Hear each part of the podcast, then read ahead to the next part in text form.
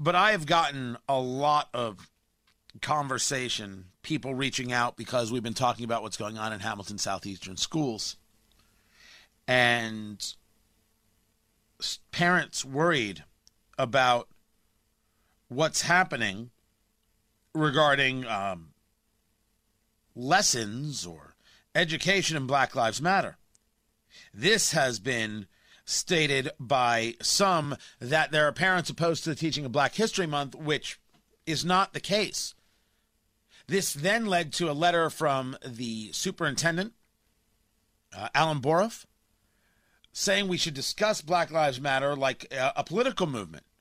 Now, people are more than welcome to disagree with that and say, no, we should teach more like a social movement. You'd have a conversation. Instead, it's a petition to have Allen Bourff fired. How dare you? This is racist. It's just proof of white supremacy. This from one of those social justice groups called Reckon, the Racial Equity Community Network, which I think has their own issues and needs to look at itself because I don't think they should be speaking for people based on who they connect with. They've actually said they should drown out minority voices. All right, it's power. No, no, no. It's actually the way they said it, but you'd have to go to their web, their, their Facebook page to see what they're talking about. They don't want people to speak out against them. You either believe what they believe or you're a bigot. Well, of course, that's not true, and you don't have to worry about that. You're allowed to have thoughts and ideas, and you're allowed to question how Black Lives Matter is taught and discussed, if only because it's a Marxist organization far different than conversations about race or racism or bigotry or many other subjects. Right? This brings us to Carmel Clay Schools and a report from the superintendent. Uh, I believe that's Beresford. We haven't met, sir. Tony Katz, how are you? Um, the superintendent's report talks about Black History Month.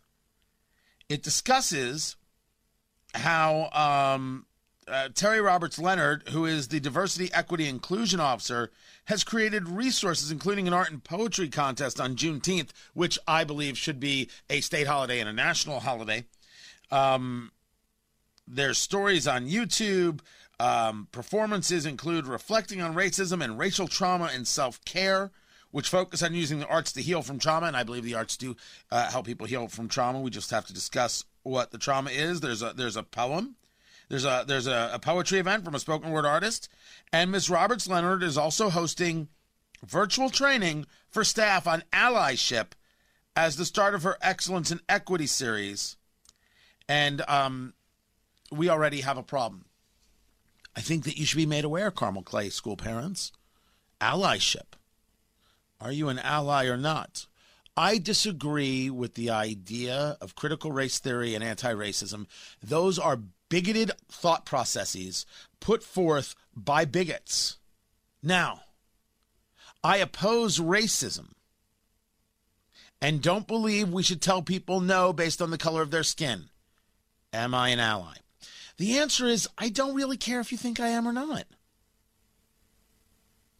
Because if you're basing it on the idea, well, you have to agree with all the things, otherwise, hmm, you're not much of an ally, are you? Well, I read 1984 and I'm not interested. I've checked out the dystopian novels and I think that world sucks. Now, we're going to have a very detailed conversation about these things. I want parents in the Carmel Clay schools to know what's coming. Not the idea of smart, valuable, worthy education, but the idea of ideological woke education. And I've got kids, and I don't want it. I'm going to be a concerned parent that you, Carmel Clay Schools, want to go down the woke road. The woke road is a terrible, bigoted, hateful road. And no child, regardless of their skin color, should ever be forced to walk down it. Allyship? This is the start.